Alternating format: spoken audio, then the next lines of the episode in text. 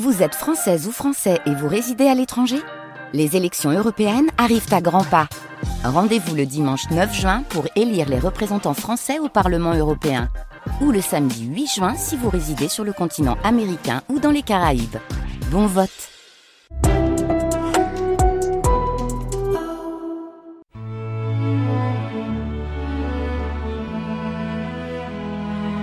Les nuits de France Culture. Les nuits de France Culture, une mémoire radiophonique. Le vocabulaire d'une langue vivante n'est jamais clos. Pourtant, il faut bien publier de temps à autre, mais la notion de temps est extensible, un dictionnaire, des dictionnaires, et parfois changer les définitions qui ont vieilli. Ainsi, étudiante, dans le littré du XIXe siècle, signifiait grisette du quartier latin. Aviation, procédé par lequel les oiseaux se permettent de voler. Les définitions vieillissent, les mots, eux, naissent, deviennent usuels, puis vieillissent également, et parfois meurent. Des religieux, des militaires, des avocats, pas d'avocates, d'une part parce qu'il n'y avait pas de femmes dans ce groupe professionnel, et d'autre part parce que le mot ne s'était, paraît-il, pas acclimaté, des marins, des savants, des médecins, un ou deux ambassadeurs se réunissaient pour le dictionnaire de l'Académie française pour réfléchir à l'usage des mots, ce qui n'empêchait pas l'emploi, vous l'entendrez, d'un pluriel fautif. Bref. Mais il n'existait pas, au milieu des années 50, pas plus qu'aujourd'hui, le seul dictionnaire de l'Académie française, ainsi que le prouve l'émission Belles Lettres, diffusée pour la première fois sur la chaîne nationale le 10 décembre 1956.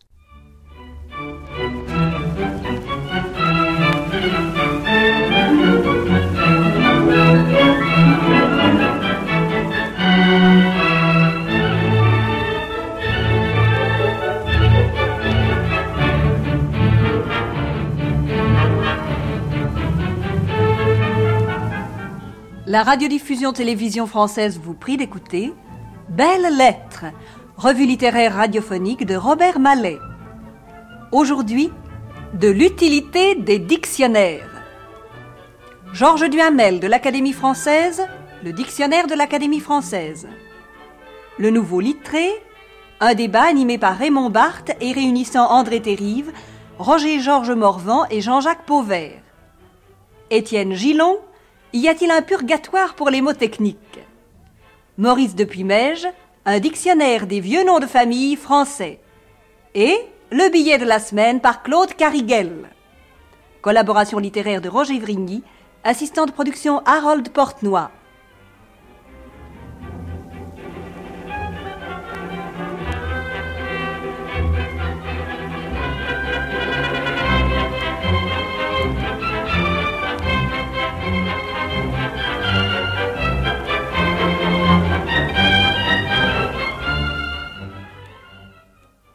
Qu'est-ce qu'un dictionnaire? Demandons-le à deux dictionnaires. Tout d'abord au littré. D'après Littré, le dictionnaire est un recueil des mots d'une langue, des termes d'une science, d'un art, rangés par ordre alphabétique ou autre, avec leur signification. Maintenant, demandons au Larousse de se définir lui-même. Le dictionnaire est un recueil par ordre alphabétique ou autre des mots d'une langue avec leur explication, lexique, vocabulaire, glossaire. Le dictionnaire est donc un instrument de travail essentiel, non seulement parce qu'il est le bilan d'un passé, d'une acquisition, mais aussi parce qu'il peut être promoteur de l'avenir et consolider l'usage qui tout seul n'aboutit pas toujours et pas forcément à s'imposer. Belle Lettre aujourd'hui s'intéresse au dictionnaire pour montrer comment, selon la juste expression d'André Terrive, ils font partie de la clinique du langage, c'est-à-dire de l'observation des phénomènes et donc de leur définition, pour aboutir à la thérapeutique du langage qui correspond à son traitement dans les grammaires, sorte d'ordonnance au double sens du mot, médical et juridique. L'époque, quoi qu'on en pense, n'est pas qu'à la frivolité en littérature. Elle est à toutes les tendances, et l'érudition, le sérieux, la passion du beau langage sont à l'ordre du jour. Plus les connaissances s'étendent, plus les dictionnaires ont d'amateurs, plus leur rôle est important. Et nous ne nous étonnons pas plus du succès que vient de remporter le dictionnaire analytique des prénoms par Antoine Audebert aux éditions Calman Lévy que de celui qui a récompensé le dictionnaire de l'argot de Jean Galtier Boissière aux éditions du Crapouillot. Il y a un classicisme de l'argot qui répond, parfois en le provoquant, à l'académisme du langage classique. À propos d'académisme, venons-en au dictionnaire de l'Académie française, qui continue d'être le critère le plus autorisé de ce qu'on est convenu d'appeler le purisme du français. Georges Duhamel a bien voulu nous présenter ce dictionnaire et préciser la tâche qu'il s'est assignée. Le dictionnaire de l'Académie française est fort différent des autres dictionnaires que les lettrés possèdent ordinairement dans leur bibliothèque. Ce n'est pas un dictionnaire encyclopédique. Ce n'est pas un dictionnaire étymologique. C'est un dictionnaire de l'usage. Et c'est pourquoi le dictionnaire de l'Académie se trouve moins constamment consulté que les autres dictionnaires par les lettrés, car pour comprendre l'importance du dictionnaire de l'Académie, il faut avoir plusieurs éditions sous la main, ce qu'on trouve dans les bibliothèques, et pouvoir les consulter pour voir quoi? Pour voir comment les mots sont entrés dans la langue, comment ils s'y sont transformés, comment ils ont vieilli et changé de sens, et comment parfois ils sont sortis de la langue. Il faut avoir, en somme, les huit éditions actuelles, et on les trouve dans les bibliothèques, pour comprendre vraiment l'importance de ce dictionnaire, qui concerne la vie de l'usage à travers les siècles. En ce moment, l'Académie travaille à la neuvième édition du dictionnaire. J'ai eu l'occasion, comme secrétaire perpétuel pendant quatre ans, de tenir la plume, et je dois dire que je fais encore partie de la commission du dictionnaire. J'estime que c'est ce qu'il y a de plus intéressant comme travail. Eh bien, je dirais tout de suite ceci. Le besoin ne suffit pas à faire entrer dans l'usage certains mots. Vous allez voir que nous avons besoin de féminin. Nous n'avons pas de féminin en français. Nous sommes comme ça. Nous sommes féministes. Enfin, un certain nombre de gens, moi j'en suis, je suis féministe. Mais nous n'avons pas de féminin. Nous n'avons pas de féminin pour ministre, pas de féminin pour maire, pas de féminin pour docteur, pas de féminin pour professeur, si bien que les dames sont obligées d'employer ces mots au masculin. Eh bien, on a essayé doctoresse, on a essayé avocate. Ces mots, finalement, n'ont pas pu s'acclimater et ont été rejetés. Donc, je le répète, le besoin ne suffit pas à faire entrer dans l'usage certains mots. L'intéressant dans le travail du dictionnaire, c'est euh, de consulter les compétences pour ne pas commettre d'erreurs. L'Académie française est ainsi faite qu'elle comporte euh, des euh, religieux, des militaires, quelquefois des marins, des, un grand avocat toujours, des savants, un ou deux grands savants, en ce moment-ci nous en avons deux, des médecins, il n'y en a pas eu pendant longtemps, mais maintenant nous sommes trois, ce n'est pas trop mal. Et j'ajouterai ceci, des romanciers, des historiens, des poètes, naturellement. Et des hommes politiques, euh, en général un ou deux ambassadeurs. Nous avons donc chez nous déjà le moyen de consulter des spécialistes, des gens compétents. Mais je dois dire que pendant le temps où je m'occupais spécialement du dictionnaire, je faisais très souvent appel aux, gens des autres académies, ou même aux gens de l'Académie de médecine qui n'appartient pas aux cinq classes de l'Institut. Et alors, quand j'avais ma définition, je la montrais à Valérie. D'abord, quand j'avais l'assentiment de Valérie, j'affrontais l'Assemblée. Et en général, euh, ça marchait bien. Valérie était un esprit très précis. Je peux vous citer une anecdote. Nous avions euh, à discuter du mot accommodation. Je consulte et j'apporte ceci modification des milieux optiques de l'œil ayant pour objet d'amener l'image à se former sur la rétine. Valérie me dit Oh mon cher, vous n'y pensez pas, ayant pour objet ces, finalistes, mettez ayant pour effet. Là-dessus, je retire mes lunettes et je lui dis Vous voyez que l'effet n'est pas obtenu, en général, chez beaucoup de gens, puisque je suis obligé de mettre des lunettes. Nous nous regardons, nous réfléchissons deux minutes et je lui dis Voulez-vous, nous allons couper la poire en deux. Je vais mettre ayant normalement pour effet. Il me dit Ça y est. Alors, nous avons euh, proposé cette définition à l'Académie et elle a été acceptée. Mais il m'est arrivé quelquefois de consulter des gens très simples. On a failli à un moment supprimer le mot andin. certains de confrères estimaient que ce mot ne se prononçait plus. Je dis, si vous voulez me faire plaisir, laissez-moi consulter un jardinier de mes amis, de ma connaissance, et même de, ma maison. Et euh, quand il aura, ce sera prononcé, eh bien, nous verrons si on doit supprimer le mot. Je dis, Marcel, qu'appelez-vous un andin? Il m'a dit docteur, parce qu'il m'appelle toujours docteur. Hein. respect de la médecine, voyez-vous. Il m'a dit docteur, j'appelle andin la quantité d'herbe que je pose sur le côté chaque fois que je donne un coup de faux et que je fais un pas. Eh bien, c'est à peu près la définition de la dernière édition du dictionnaire, chemin que trace le faucheur à mesure qu'il avance dans son travail. Cette définition qui a été acceptée par l'Académie m'a été donnée simplement par un homme qui n'est pas un lettré du tout, mais qui est un très bon et très honnête travailleur. Alors, voyez-vous, l'intérêt de ce dictionnaire, c'est de réunir des gens instruits, compétents, de demander aux besoins au dehors, d'élaborer après discussion une définition correcte et de la placer. Attendons encore la suite. Il arrivera un jour où il faudra donner le bon à tirer. Ce jour-là, probablement, nous tous qui sommes à l'Académie actuellement, nous serons morts. Car il faut 70 à 80 ans pour qu'on voit l'usage. Et, si un mot euh, je ne dirais pas valable, comme on dit aujourd'hui, puisque tout le monde emploie ce mot, mais si un mot est véritablement utile. Mais alors, au moment du bon à tirer, on fait une recorrection de, tout l'ensemble du dictionnaire, et quand le bon à tirer est donné, l'ouvrage est bon pour servir aux travailleurs de l'avenir et leur faire comprendre accompli par la langue française. Un mot encore, on a créé depuis quelques années un comité consultatif du langage scientifique qui a deux présidents un scientifique et un grand scientifique qui est le, prince Louis de Broglie, et moi-même pour les lettres. Nous sommes environnés de gens instruits et nous débattons sur les mots que l'on nous propose, beaucoup venus de l'allemand, de l'anglais, de l'américain, ou sur des mots faits à la française, comme par exemple consommativité, euh, sur lesquels nous avons beaucoup discuté.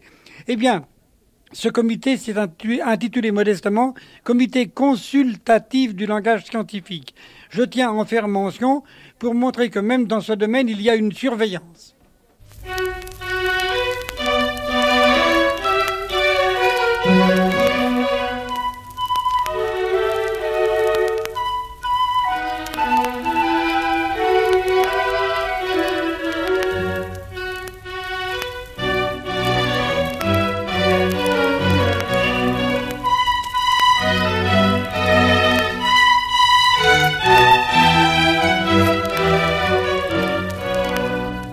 Georges Duhamel vient de nous rappeler qu'il faut de 70 à 80 ans pour pouvoir apprécier l'usage d'un mot.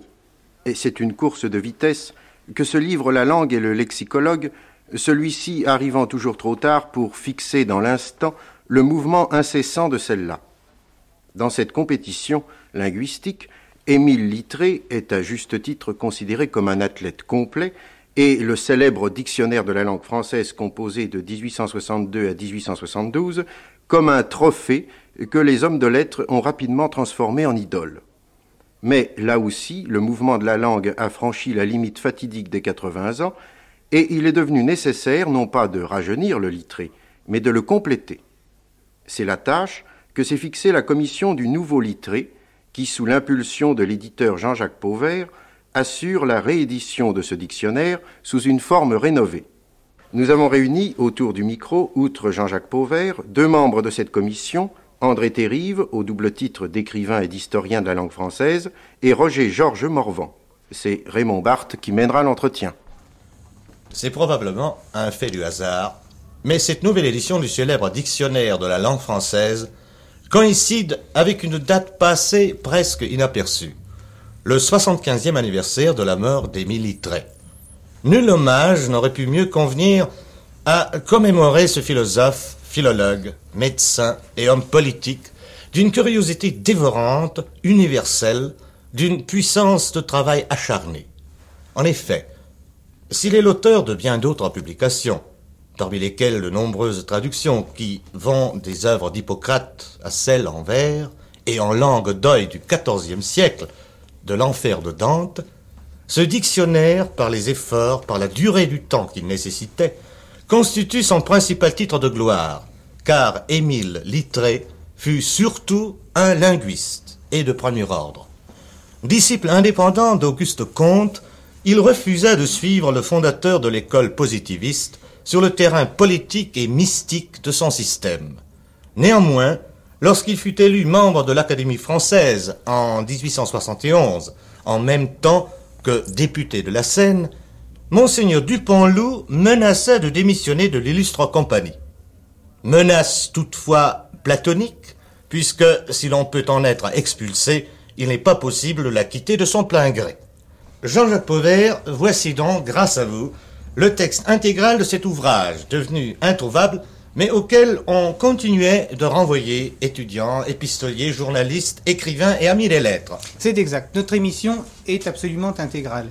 Mais euh, nous souhaitons en avoir fait non seulement une édition qui restitue le texte intégral de Littré, euh, de son dictionnaire et des différents suppléments. Vous savez que le dictionnaire de Littré euh, comportait deux suppléments et des additions.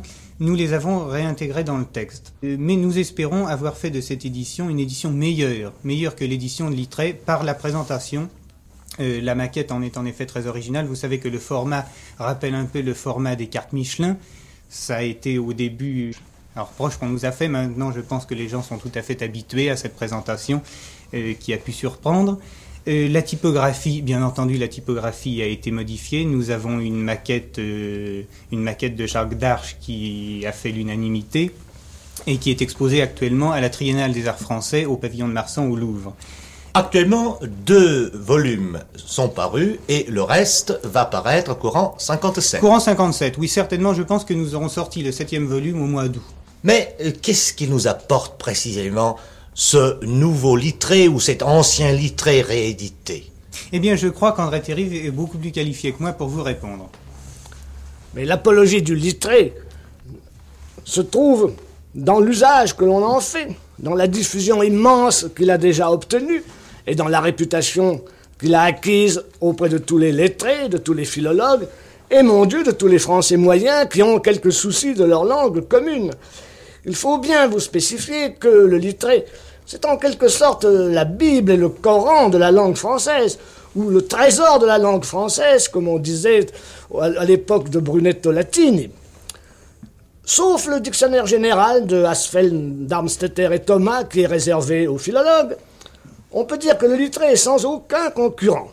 C'est lui qui fait autorité, c'est à lui qu'on se réfère dans toutes les discussions, dans les discussions avec ses amis ou dans les discussions avec soi-même qui ne sont pas les moins scrupuleuses.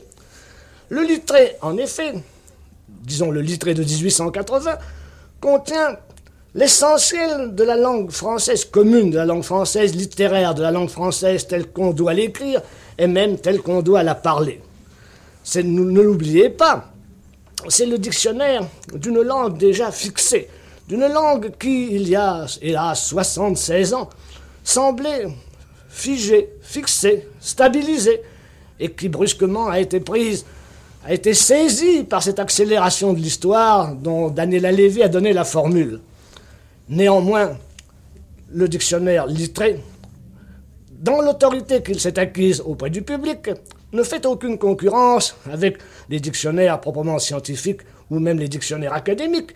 Et après tout, ne pourrait-on pas dire qu'il est lui-même le dictionnaire de l'académie? Littré faisait partie de deux académies, de l'Académie française et de l'Académie des sciences morales. Et il ne lui est pas arrivé la même aventure qu'à son devancier Furtière, qui étant de l'Académie des 40, fut expulsé de cette noble compagnie parce qu'il avait fait paraître lui-même un dictionnaire avant d'attendre le dictionnaire de, de l'Académie française. Mais ce dictionnaire n'a-t-il pas vieilli Et ceci pour toutes sortes de raisons? Certes, il n'a pas vieilli. C'est la langue française qui peut-être, non pas a vieilli, mais a évolué. C'est la langue française, non pas la langue commune, mais la langue spéciale, ou les secteurs spéciaux de la langue qui ont changé. N'oubliez pas que dans le littré de 1880, je répète, il y a 76 ans, des mots comme automobile étaient encore considérés comme adjectifs. On disait automobile voulait simplement dire qui se meut de soi-même aviation, qui existait déjà, signifiait le procédé par lequel les oiseaux se permettent de voler. Et l'exemple le plus pittoresque est celui d'étudiante qui est qualifiée grisette du quartier latin. Eh bien, je veux dire par vieillir que certains mots ont changé de sens ou bien des mots se sont formés qui n'existaient pas du temps de M. Littré. Eh bien, ceci revient à dire que, que c'est la vie qui a changé, comme nous le disions encore tout à l'heure. Mais pour la partie déjà enregistrée dans Littré, Dieu merci, son acquis n'a aucunement vieilli. Et s'il avait vieilli, ce serait dans des lacunes littéraires qu'on pourrait remarquer ce, vieillissement. Oui, puisque ses références littéraires s'arrêtent à Béranger, il cite parfois Baudelaire et Stendhal, mais il n'y a pas encore trace ni d'un Zola, ni d'un, d'un mot passant, par exemple. Voici pour les lacunes littéraires. Quant aux lacunes scientifiques ou techniques, c'est au nouveau supplément que va publier Jean-Jacques Pauvert et qu'une commission prépare qu'il incombera de les combler. Eh bien, ce supplément, euh, messieurs, euh, contiendra donc, si vous voulez, tous les mots qui sont entrés depuis dans la langue française. Je cite par exemple euh, tripatouiller, je crois que c'est un mot inventé par Tristan Bernard. Bah, il, il, en est tant d'autres. des mots, je crois, culturels. Le mot culturel ne figure pas encore dans le littré. Le mot midinette non plus, que je crois, a été admis par l'Académie il y a une vingtaine d'années. Oui, il y, a, il y a des mots nouveaux, il y a des mots nouveaux qui sont indispensables. C'est d'ailleurs le rôle de la, de la commission dont nous parlions tout à l'heure, de les faire rentrer dans notre supplément et donc de les enregistrer dans la langue française. Nous avons ici M. Morvan, M. Roger Georges Morvan, le secrétaire de notre commission, qui peut vous parler du fonctionnement de la commission, de sa composition. Alors, et du rôle du supplément. C'est une commission qui décide de l'intégration. C'est une commission qui va comporter euh, plusieurs euh, stades, si j'ose dire, d'une hiérarchie avec un bureau directeur et une commission consultative. Commission consultative qui va faire appel euh, à des personnalités de disciplines différentes et même plus loin que cela, puisque le troisième échelon fera lui appel à l'ensemble de la nation. On va autoriser euh, tous les Français et tous les amis de la langue française du monde entier à devenir membres correspondants de la commission et du comité général du véritable supplément euh, du littré. Ceci pour les termes euh, du langage courant aussi bien que pour les termes scientifiques. Eh bien, vous le dites très justement, et je, je, dois même avouer que vous me faites plaisir, vous touchez là à l'essentiel. Il faut que ce véritable supplément atteigne deux objectifs. D'abord, être le véritable complément euh, du littré, du vrai littré euh, d'Émile Littré, et ensuite rendre le littré plus accessible. Il faut que dans ce supplément soit signalé non pas les termes peut-être euh, les plus banaux, mais les termes qui ont leur importance, qui sont nés par obligation d'une vie qui est sans cesse plus dense et qui nécessite la création justement d'idées et d'expressions. Eh bien, André Terrive, André Terrive, l'autre jour, vous m'avez cité un mot qui, paraît-il, est entré dans la langue française grâce à Benjamin Crémieux, le mot totalitaire. C'est un mot qui certainement est venu de l'italien vers 1923, en même temps d'ailleurs que le mot fascisme, et cet exemple nous permet de reconnaître qu'après tout, la tâche de la commission attelée à cet énorme travail qu'est le supplément du littré, cette tâche sera facilitée, dis-je, par le fait que ce sont des mots pratiques, tous ces mots nouveaux. Ce sont des mots pratiques dont la définition seule mérite d'être précisée, mais dont l'origine est assez simple. En tout cas, elle ne dépasse pas le, la distance habituelle qu'on est obligé de reconnaître dans les faits historiques. Si les mots ont 20 ans, 30 ans, 50 ans, on sait au juste quand ils sont nés et où ils sont nés.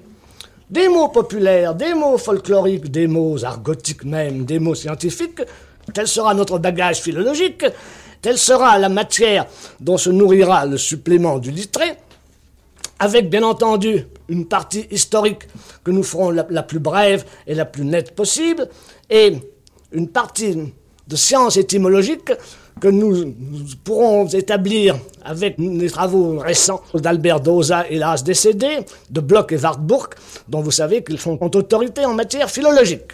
Pour conclure, on pourrait peut-être citer une phrase d'Émile Littré qui figure dans une préface, une préface de cette première édition complète du Littré. Il dit il est évident que le vocabulaire d'une langue vivante n'est jamais clos.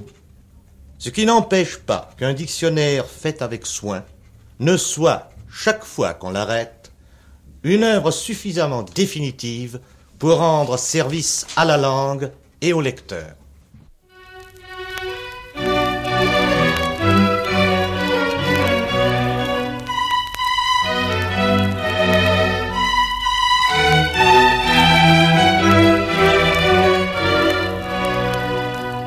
Il y a près de cent ans, prenait naissance le dictionnaire Larousse. Et voici cinquante ans, ce dictionnaire était condensé en un volume connu sous le nom de Nouveau Petit Larousse, plus facile à manier et plus accessible aux lecteurs pressés. Ce Nouveau Petit Larousse est certainement le best-seller de notre littérature car il a dépassé le tirage de deux millions. Vieux de cinquante ans, ce Nouveau Petit Larousse est toujours jeune car il continue d'accueillir les mots dont la nécessité fait loi.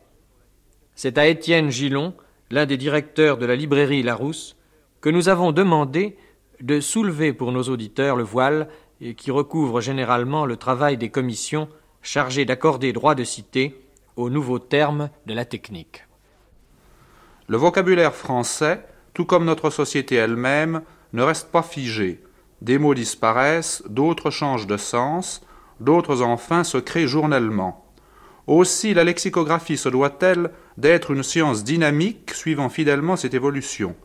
Nos dictionnaires se veulent dictionnaires d'usage et donnent donc une image fidèle du français d'aujourd'hui. Tous les ans, plusieurs fois par an même, nous révisons notre nouveau petit Larousse illustré. C'est ainsi qu'en 1956, à l'occasion du cinquantenaire de cet ouvrage, nous avons introduit plus de 1500 mots nouveaux ou exceptions récentes. Or, l'analyse de ce vocabulaire, récemment admis, montre qu'il s'agit surtout de termes scientifiques et techniques. Cela, à vrai dire, n'est pas pour étonner l'homme d'aujourd'hui qui vit dans un univers bouleversé par les progrès de la science. Voulez-vous quelques exemples? En physique atomique, nous venons d'accepter accélérateur de particules, américium, antiproton, berkélium, bévatron, bombardé, bombe à hydrogène ou bombe H, bouilleur, canon à électrons, réaction en chaîne, chambre de Wilson, compteur de Gégère, curium, fusion, masse critique, modérateur, neptunium, nucléon, nucléonique, particules élémentaires, période d'un radioélément, radioisotope, transuranien, etc. Si la physique atomique, l'aviation, la radio et la télévision se sont enrichis, les autres sciences n'ont rien à leur envier. Que ce soit l'électronique, les mathématiques, la biologie, l'automobile, les chemins de fer, les industries chimiques, celles de la construction, etc. Ces mots nouveaux, nous en faisons la pêche dans les revues, les ouvrages spécialisés. Tout ce qui paraît est dépouillé par une importante équipe de chercheurs. Rien ne doit échapper à leur enquête vigilante. Mais, dira-t-on, comment décider de l'introduction de ces termes? Le problème est complexe. Il exige de notre part beaucoup de prudence et de discernement. Il ne faut pas nous laisser influencer par une mode trop passagère. Combien de mots n'ont eu qu'une existence éphémère? Aussi est-il nécessaire de laisser quelque temps les termes nouveaux au purgatoire, avant de les admettre définitivement. En contrepartie, il convient aussi de temps à autre, effectuant cette toilette du dictionnaire, de supprimer les mots maintenant disparus de notre langue usuelle. Et puis, il y a ce problème tant discuté de l'invasion de notre langue par les termes techniques anglo-saxons. Les traditionalistes, se faisant les défenseurs de notre patrimoine national, crient au scandale devant cette marée de mots barbares, il propose de leur substituer des termes français. Plutôt que pipeline, disent-ils, adoptons oléoduc. Mais, qu'on le regrette ou non, les traditionalistes ne sont pas toujours suivis, et peu à peu s'intègrent à notre vocabulaire des mots anglais.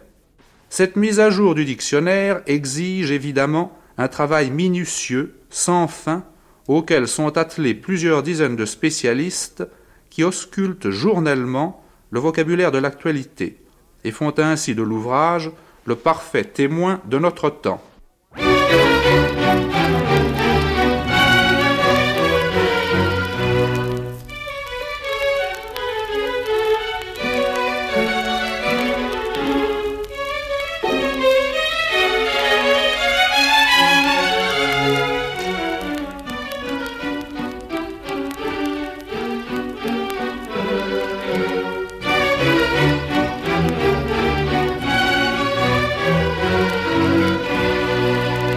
Dans le littré, c'est à l'histoire des mots, à celle de leur lointaine descendance, que s'intéresse le linguiste. Il est une autre histoire à écrire et une autre descendance à recenser, c'est celle des noms de famille dont l'expansion à travers le monde retrace les aventures de ceux qui les ont portés. Le comte Maurice de Puymège est l'auteur et l'éditeur d'un vaste dictionnaire des vieux noms de France. C'est un lexique de noms de personnes qui comprend trois gros volumes, dont le premier vient de paraître, consacré à l'ouest de la France. Les deux autres seront publiés au cours de l'année 1957. Cet ouvrage n'est pas un simple travail de lexicologie. Il peut devenir un lien précieux entre les millions de nos compatriotes dispersés de par le monde et dont le patronyme, au cœur du Texas ou parmi les îles du Pacifique, rappelle le souvenir d'un coin de terre d'une province française il n'est pas indifférent de signaler que déjà plusieurs universités étrangères se sont rendues acquéreurs du premier tome et qu'à la fin de ce volume, un index rassemble les noms des 7000 familles françaises établies au Canada. Nous allons écouter Maurice de Puymège nous présenter lui-même son dictionnaire et, comme mains articles nous offre l'exemple d'un texte, d'un poème ou d'une chanson, Raymond Barthes en citera quelques extraits. Le gros ouvrage que je vous présente aujourd'hui est bien, dans la plus grande partie de son texte, un dictionnaire. Son titre, Les vieux noms de la France de l'Ouest et les familles d'origine française au-delà des mers. Le comte Robert d'Harcourt a bien voulu écrire l'avant-propos, et l'ouvrage a été couronné par l'Académie française. Mes autres livres étudieront les familles du Nord, de l'Est et du Midi de la France. C'est un dictionnaire de noms de famille, mais un dictionnaire historique. Mon but n'a pas été d'étudier l'étymologie des noms, qui viennent, on le sait, de quatre sources. Nom de lieu, nom de fonction, de métier, ancien prénom, enfin sobriquet. Ce que j'ai voulu faire connaître dans ce livre, ce sont les traces les plus anciennes des noms et les faits les plus caractéristiques de l'histoire des familles qui les ont portés. Dans de nombreux cas, j'ai donné la filiation des familles jusqu'à leurs représentants actuels. On trouvera parmi ces familles de l'Ouest beaucoup de lignées qui se sont fixées outre-mer, au Canada en particulier. J'ai donné, à la fin de l'ouvrage, des listes de familles fixées à la Guadeloupe, à Saint-Domingue, en Guyane, au Canada, à la Martinique, à la Réunion. Les lecteurs de mes vieux noms trouveront, au cours de ces pages, de très nombreux faits intéressant l'histoire des lettres. Ils trouveront des vers, dont la qualité poétique est peut-être discutable, mais dont l'intérêt historique est certain et qui était peu connu. Des vers du roman de Roux, sur un chevalier qui était tort, mais à cheval était moult fort. Des vers à la gloire d'Agnès Sorel, que François Ier écrivit sous son portrait. Plus de louanges et d'honneurs tu mérites, la cause étant de France recouvrée, que ce que peut dedans un cloître ouvré, close nonin, ou bien dévot ermite. Le lecteur trouvera, au cours des pages, les noms de nombreux auteurs célèbres, de Rabelais à Malherbe, à Voltaire, à Chateaubriand, à Musset, à Montalembert, à Rémy de Gourmont, à Alexis de Tocqueville. Il trouvera aussi d'autres auteurs moins illustres, mais pourtant fort intéressants. Thomas Bazin, évêque de Lisieux, persécuté par Louis XI, auteur de plusieurs livres. François Palu, missionnaire en Chine auteur d'ouvrages sur ce pays dans le XVIIe siècle.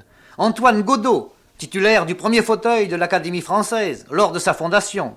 Claude Quillier, auteur de la Callipédie, ouvrage sur l'art d'avoir de beaux enfants, et de la Henriciade, poème à la gloire d'Henri IV. On trouvera dans ce livre la famille maternelle de Jules Verne, la famille à de la Fuie, et parmi les contemporains, de nombreuses personnalités des lettres. Citons entre autres à côté de Monseigneur Grint, de Robert d'Harcourt, le duc de Broglie, le prince Louis-Victor de Broglie, le général de Bois-Boissel, qui a consacré de bien belles pages à la Bretagne, les Degrés du Loup, fondateur d'un grand journal de l'Ouest, La Varande, Madame Marcel Morette, comtesse de Bec-de-Lièvre. Parmi tous les auteurs cités, figure celui qui a parlé, avec le plus d'esprit, des généalogies et de la noblesse, Robert de Flair. Rappelez-vous la secrétaire du comte de la Tour-la-Tour disant à celui-ci qu'écrivait l'histoire de sa famille. Ce que je ne comprends pas, c'est pourquoi vos ancêtres ont fait tant de choses pour en arriver à vous. Et le marquis, dans Miquette et sa mère. Nous sommes l'histoire, nous n'avons pas besoin de la connaître. J'espère que mon dictionnaire servira au moins à la faire aimer.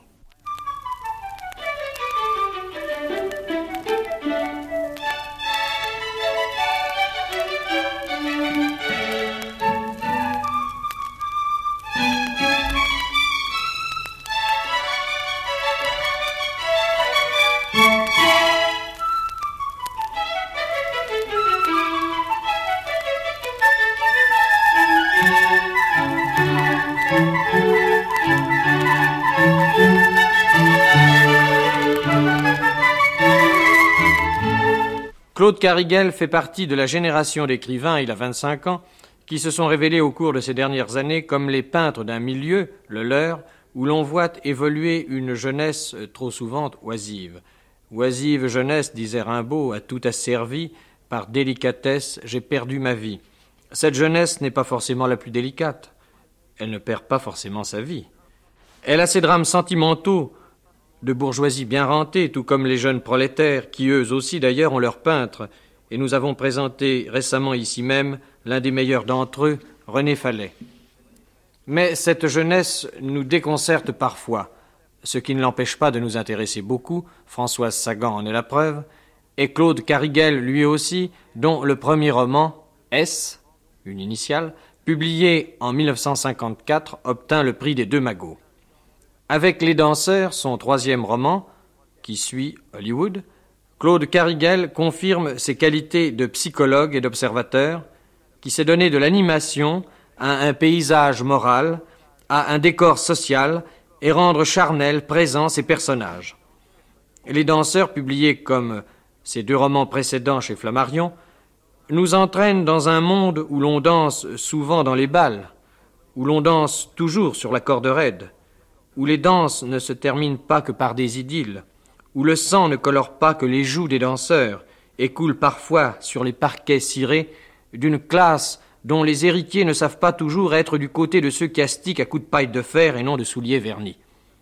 Claude Carguel va nous parler de la danse. Vous avez vingt ans ou davantage, vous attendez quelques amis. Certains arrivent trop tôt à votre gré. Vous êtes poli, vous les avez quand même invités. L'un ou l'autre tarde. Vous êtes aimable, empressé, plein de prévenance.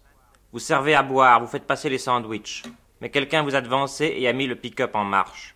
C'est un slow ou un cha-cha-cha. Et ne vous vous étonnez pas de voir vos invités se prendre par la main et danser avec un sens du rythme qui vous fera peut-être sourire. Vous devriez être le dernier à vous étonner. C'est vous, après tout, qui avez organisé cette soirée. Avez-vous songé à ce qu'on y danse à point? Cela n'a pas effleuré votre esprit. La semaine suivante, vous-même ou un de vos amis, ou cet inconnu qui vous a demandé du feu dans la rue, se rendra à un grand bal. La fin d'année est proche, ça sera un réveillon. Il y aura cinq cents personnes, du caviar, du champagne, un orchestre, des robes du soir, des maîtres d'hôtel stylés, et un ennui distingué. Au petit matin, vous quitterez vos escarpins vernis ou vos souliers à hauts talons avec soulagement.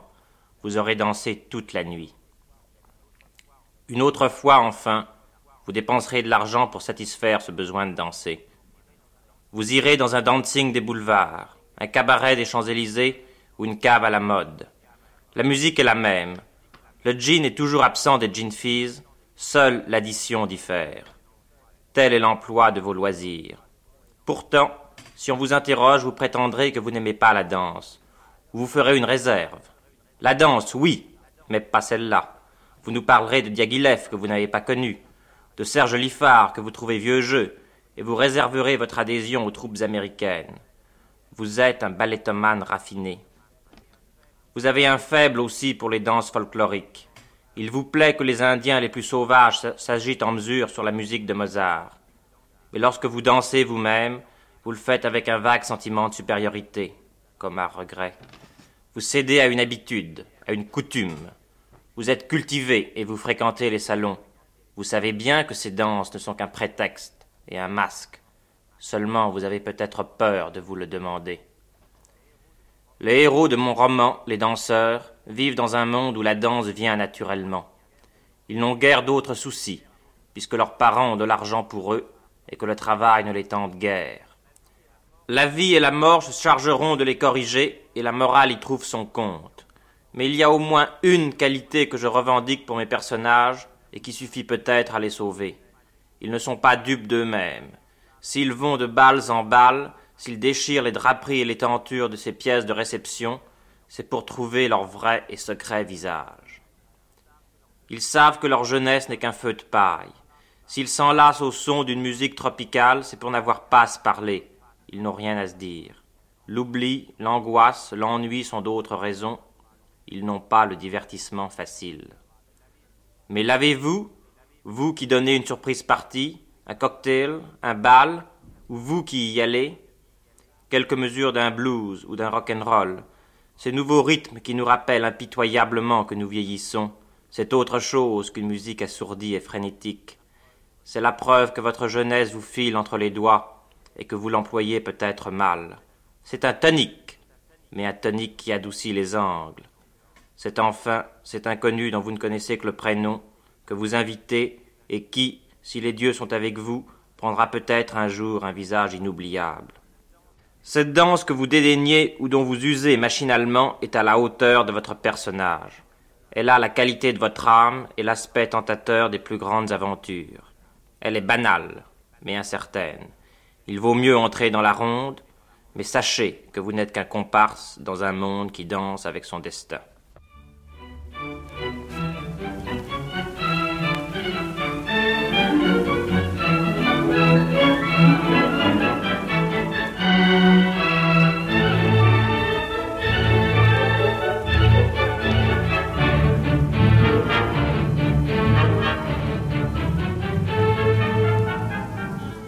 La radiodiffusion télévision française vous a présenté Belles lettres, revue littéraire radiophonique de Robert Mallet.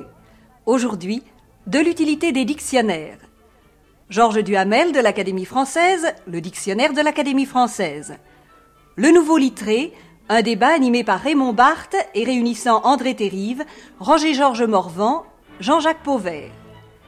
Étienne Gillon, y a-t-il un purgatoire pour les mots techniques? Maurice Depuy-Mège, un dictionnaire des vieux noms de famille français. Et le billet de la semaine par Claude Cariguel. Collaboration littéraire de Roger Vrigny, assistant de production Harold Portenoy.